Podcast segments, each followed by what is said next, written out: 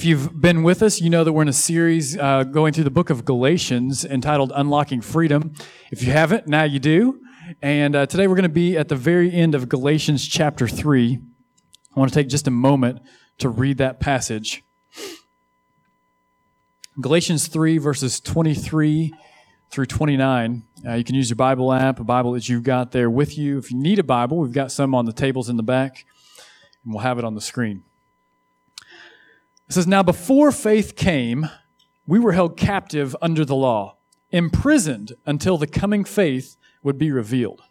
So then, the law was our guardian until Christ came, in order that we might be justified by faith. But now that faith has come, we are no longer under a guardian. For in Christ Jesus, you are all sons of God through faith. For as many of you as were baptized into Christ have put on Christ.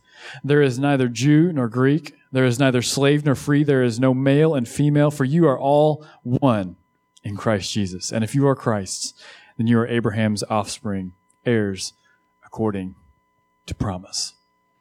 Thank God for that.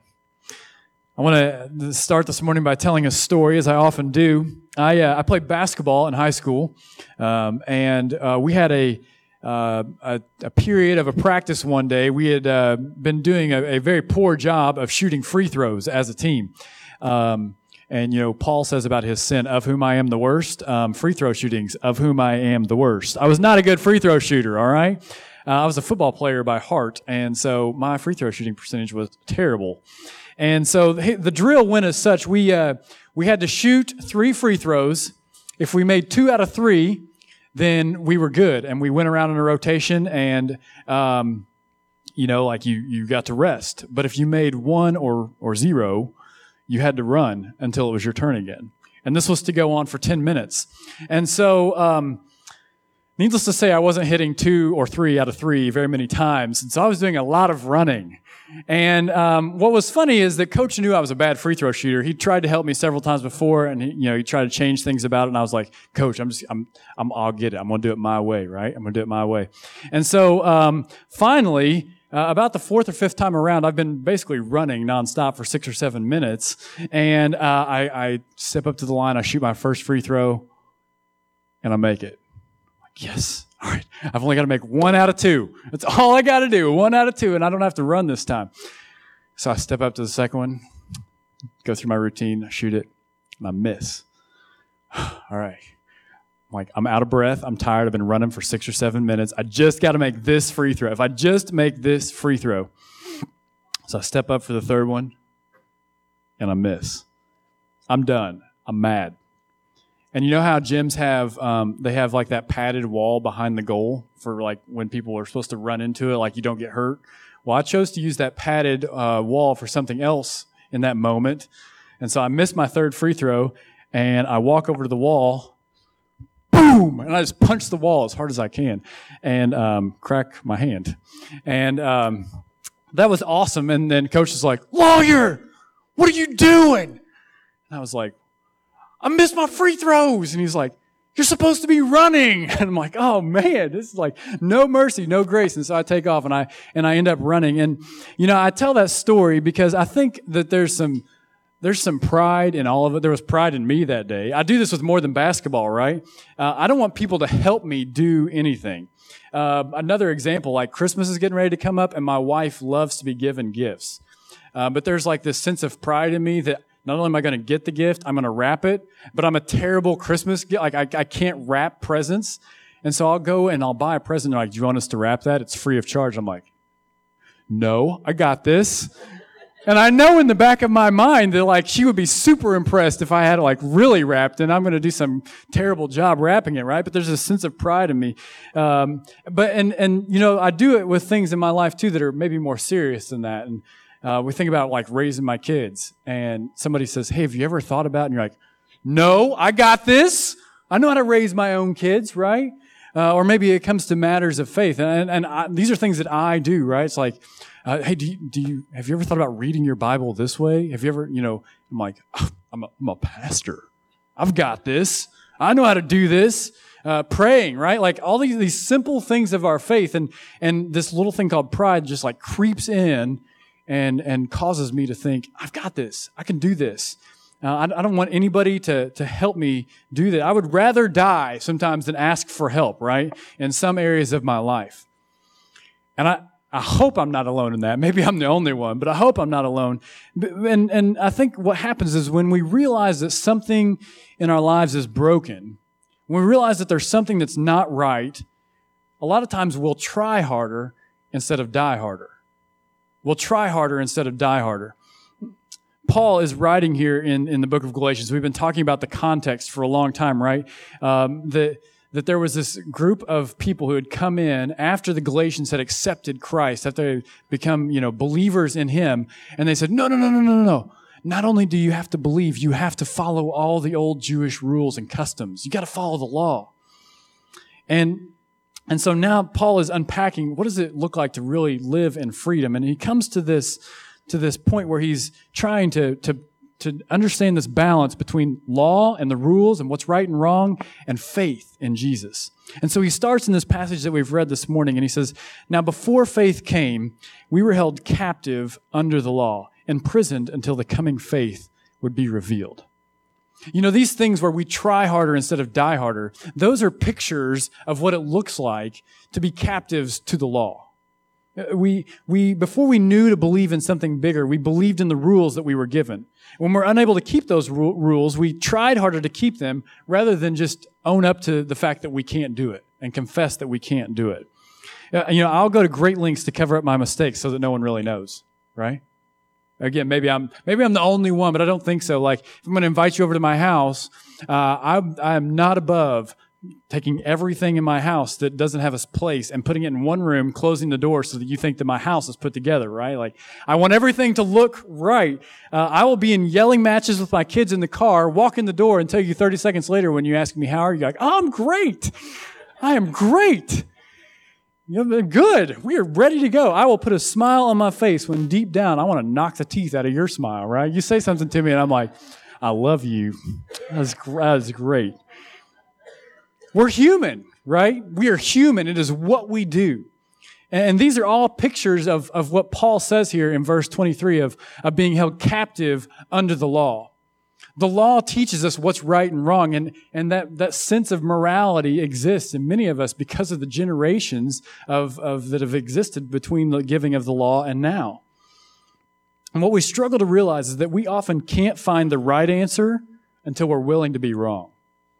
We can't find the right answer until we're willing to be wrong. In other words, we can't fix the problem uh, until we admit that something is broken.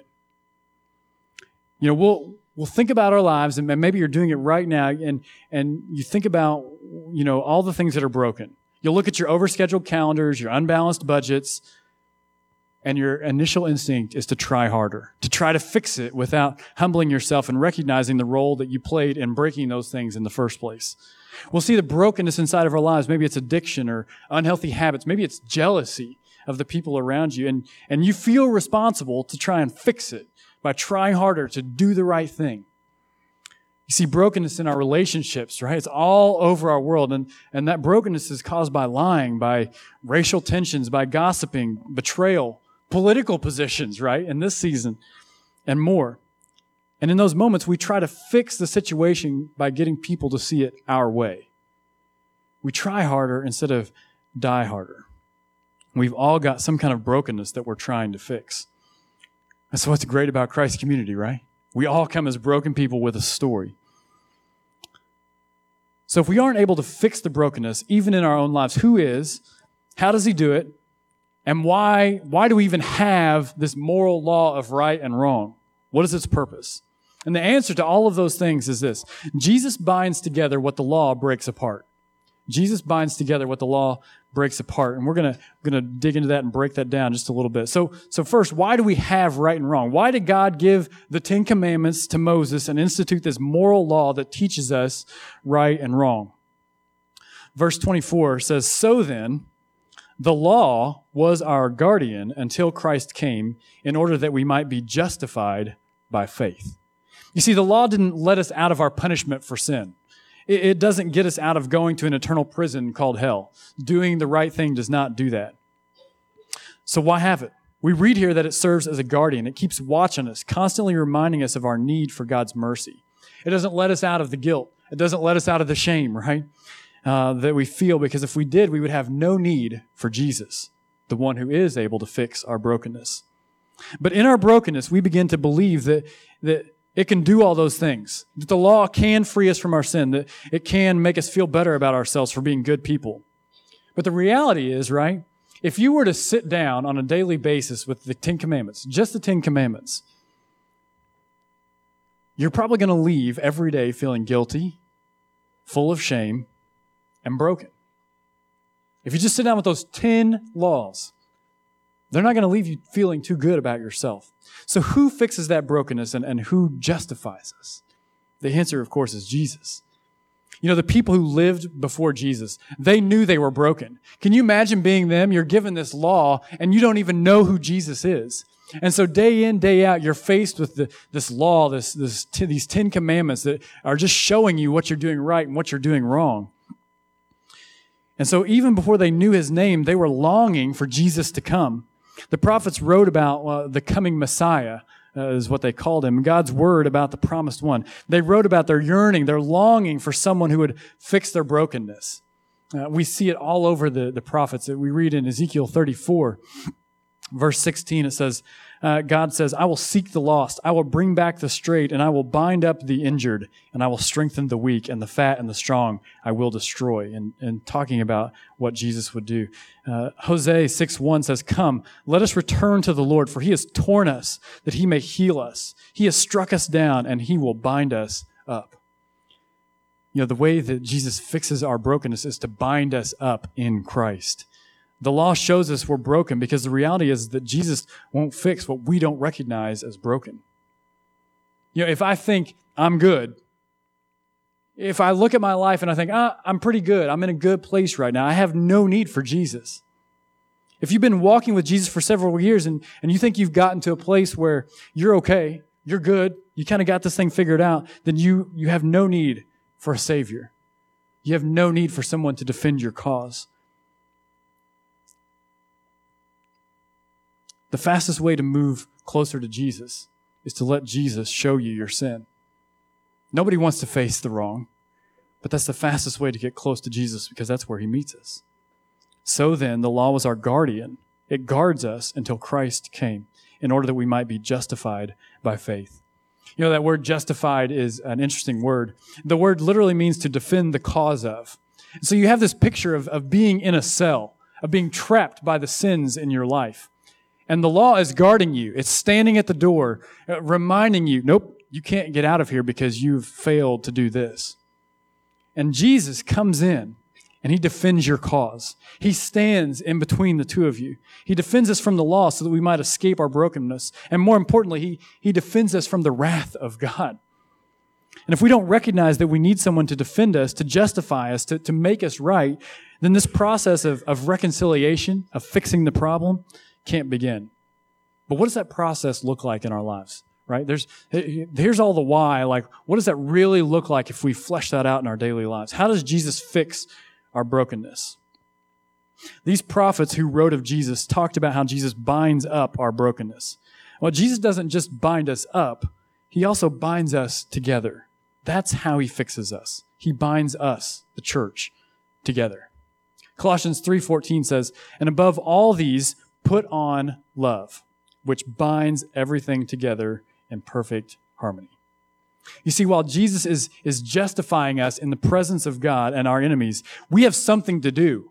We have something to do. We must be putting on love. We have to figure out what it looks like for our lives to be, to be known and defined by love. And here's what's crazy. This means that the church should be the safest place in the world to fix whatever is broken in your life. It doesn't matter how messy, it doesn't matter how wrong, it doesn't matter how ashamed or how guilty you are, the church should be the safest place to fix that. You should be able to talk and process through anything with your brothers and sisters in Christ. It should be the safest place to invite a friend. Uh, and, and, and when they come, they, they are not going to feel judged, that they'll feel included no matter their story or their appearance or their choices. Our community groups, they should be places where people feel comfortable exploring their faith, asking the hard questions, seeking God's answers together. The church should be the safest place to process what you think or what you believe on all these hot, bush, hot button issues in a healthy and, and non hostile way. Homosexuality, divorce, racial tension, politics. We should be able to talk about these things, not because we all agree on them, but because we can all have grace for each other in them as Christ binds up the brokenness that exists in our own lives. And if we can't, if we can't do that, if we can't sit in each other's living rooms and have healthy conversations about those types of things, perhaps even leaving conversations, not agreeing with what the other person said, but loving them, we have to ask ourselves, are we more concerned with being right than with being rescued by Jesus? Are we more concerned with being right or being rescued by Jesus. Here's part of the problem, right? The church hasn't held up their end of the deal in this arena. The church is full of a lot of broken people too, right? The church, both universally and at times here in our local context, hasn't promoted a culture of love, of grace, of, of inclusion. Instead of treating each other like brothers and sisters in Christ, we've treated each other like competing cousins, trying to get God's attention for ourselves. We drown out our love for each other with hostile conversations about which side of the aisle we sit on, or the right way to correct social injustices, and how to respond to people who don't hold the same preferences that we do. We become divided on those things as opposed to unified in Christ. So, what does it look like for the church to be that safe place? And how do we join Jesus in making it one, as he talks about here in this passage? Well, as a baseline, we have to do it together, right? If you're engaging with people from, from the faith family once, twice a month on a superficial level, sneaking in, sneaking out, as, as Phil talked about, expecting to have relationships where you can have those real and raw and honest conversations, it's not going to happen. That's not an indictment, it's just an observation. We all have to be committed to loving and serving one another in a consistent way. But to get there, we have to, to first change what we think and what we believe. We have to first believe in our hearts and our minds the promises that we see God make in this passage. Because you see, promises from God are always kept. He's not like us faltering humans. He keeps his promises.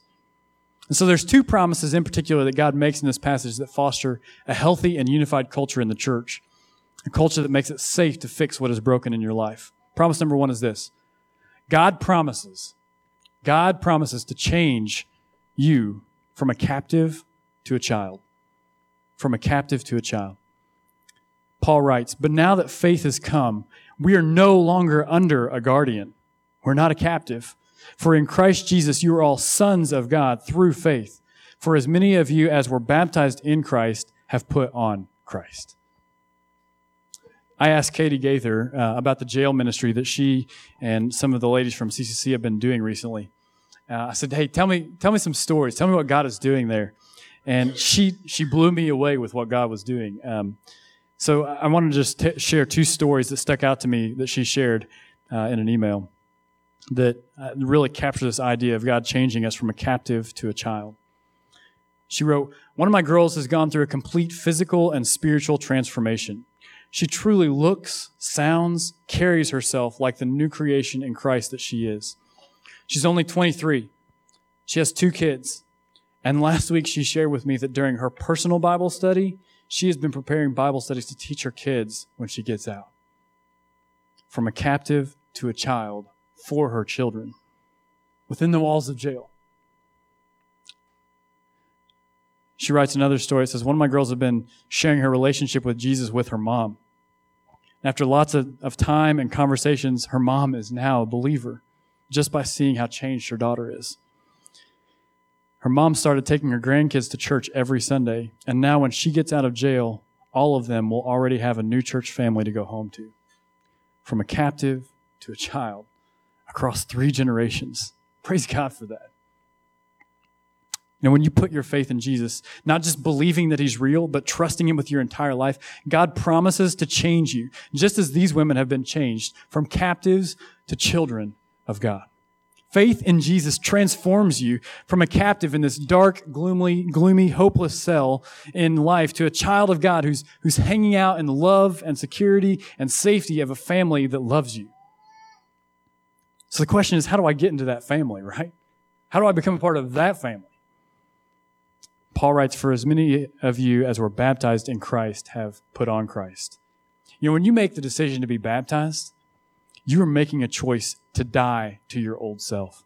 You die to yourself because of your faith in Jesus. The old is gone. The new life in Christ is here. The law, which was guarding you from, from coming out of that prison cell, is fulfilled by Christ. You're no longer seen as a criminal, but rather as, as Christ who, himself, who never sinned.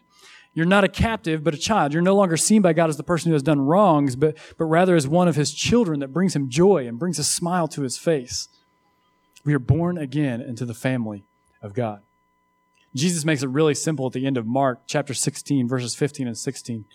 It says, And Jesus said to them, Go into all the world and proclaim the gospel to the whole creation. Whoever believes and is baptized will be saved, but whoever does not believe will be condemned. So there's an important question that we have to ask ourselves Are you born again? Have you been baptized? This isn't something to, to mess around with because baptism makes you uncomfortable, as Wes would say. This is how you find your identity in Christ. You're not going to be able to try hard enough to find your identity in Christ. Rather, it's dying to yourself in the waters of baptism. And if you've not been baptized in Christ after believing in Him, I cannot urge you strongly enough to make that decision. Quit living life for you and being a captive to yourself and become a child of God. And it all starts by realizing that you can't fix your problems by yourself, and no other human being can either.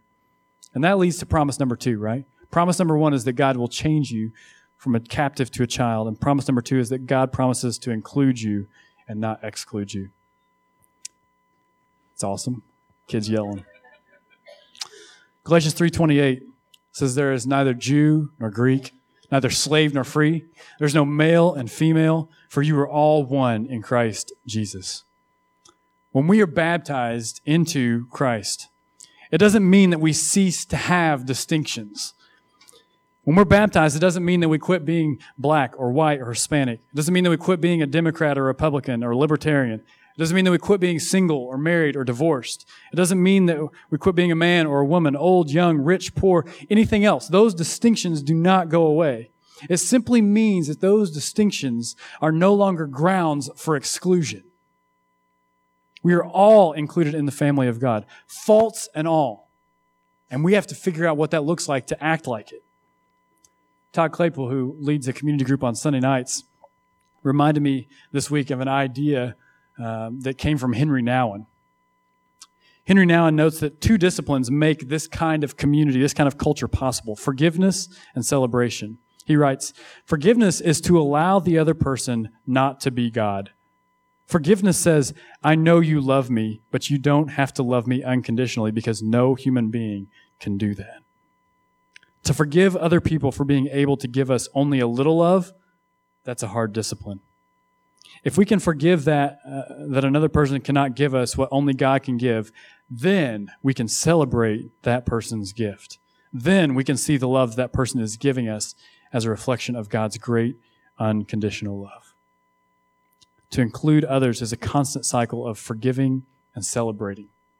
Forgiving others and celebrating who God has made them to be. And each time we struggle to do one of those things, we become exclusive. We exclude others from the family. We cut out others for the sake of ourself. That battle's been waging since Adam and Eve. But when we are willing to fight in that battle with God, to include all, we, we begin to feel alive. And this is the promise that God makes to us to bless us. We feel blessed because we're tasting the fruit of the promise that God made to Abraham and to us long ago, a promise to bless those who had faith in God and make us into one family. Here's a reality, right? Here's where the rubber meets the road. The diversity of our country and of our community, racially, economically, culturally, politically, the diversity of, of our country is changing rapidly. And what that means is that our children, our grandchildren, our great grandchildren, they will all live lives that are much more integrated than the ones that we experience now the, their existence will be completely different than ours. And it is imperative, it is imperative that we teach them through our attitudes about those distinctions and our actions the truth of the gospel. That Jesus died because his desire was for all, for all, with no exclusions, for all to be saved through faith in Him. A couple weeks ago, uh, some of our, our team members went down to the Catalyst Conference. And there's always a lineup of speakers there. And there's always one speaker that surprises you, that you weren't expecting to really um, inspire you. And so the one that was on the list this year that I was like, well, that's interesting, was a guy by the name of Father Edwin. Father Edwin is a monk in Newark, New Jersey. And um, they he comes onto the catalyst stage, right? Like you got all these hipsters leading worship, and like I, I feel old, and I'm not even old because they're so hipster. And he walks out onto the stage in his, you know, his monk garb, and he like flips up his little thing and like sits down, and I'm like, what in the world is this? And he went on to tell the story of a school that he is leading. He's the headmaster of in Newark, New Jersey. Several years ago, the school closed their doors. Not because they couldn't support it financially, not because that, you know, not because of any reason other than this. The racial makeup around the school had changed, and the people who lived around the school were no longer like the monks. So they closed the school. And Father Edwin tells a story of the night that they decided to close the school. One of the fathers came up to him and he said, Father Edwin, why is it? Why is it that my, my son cannot have this kind of an education? And Father Edwin made a decision to open the school the next day. And from there, it's become one of the most transformative places uh, in Newark. And I want to show you a quick video of that place. 60 Minutes Moment of the Week. Before Newark had a skyline, St. Benedict's red brick campus rose on a hill. Over decades, its walls have grown, but it's no citadel against the world.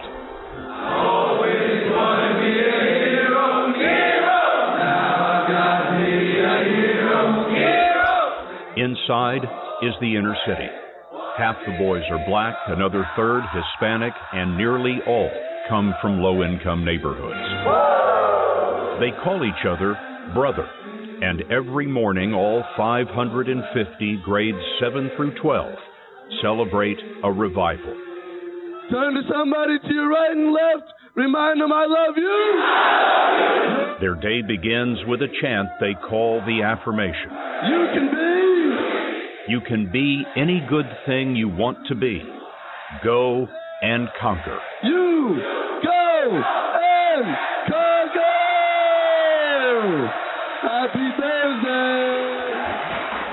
And if you don't see discipline, just watch. Senior group leader Bruce Davis has order in the palm of his hand. Hands down. Group leaders stand for attendance. This is a large part of what makes St. Benedict's rare and successful. Students are required to run much of the school. Davis is their elected leader. Benedict's men are different than the guys that you see outside, you know, every single day. We learn what we're willing to accept, which is nothing but the best, nothing but finishing what we started. Students are organized into groups that compete for the top grades, so the boys press each other to study. The student groups coordinate events and set the schedules. That's the school motto. Whatever hurts my brother hurts me. Whatever hurts my brother hurts me. Picture of healthy community. Yeah, I think the gist of this passage, the big idea, the good news of the gospel is that God has already fixed the brokenness in our lives. He's already made a way. But that's not the reality that the Galatians were living in. They were saying, they were telling Paul, Paul, there's no way that we will be seen as equals. We're not Jewish. There's no way. This community in Newark was, was telling Father Edwin, there's no way that this school will work with a bunch of black and Hispanic street boys and monks. There's no way. And Satan is probably telling many of us, there's no way that you can be free. There's no way that you can be free of that long time addiction that you've had. There's no way you can be free or included because of your past story. There's no way that you can be a part of this church because you don't fit the bill. You're too old, you're too young, you're too fill in the blank, whatever it is that, that you're hearing. There's no way. And God says to the Galatians in Galatians 3, He says to the community of Newark, New Jersey, and, and He says to us, Oh, there's a way. There's a way. And I've already paved it. For in Christ Jesus, you are all sons of God through faith. For as many of you as were baptized in Christ have put on Christ. There is neither Jew nor Greek, there is neither slave nor free, there is no male and female, for you are all one in Christ Jesus. There is a way. The way is Jesus. Let's pray.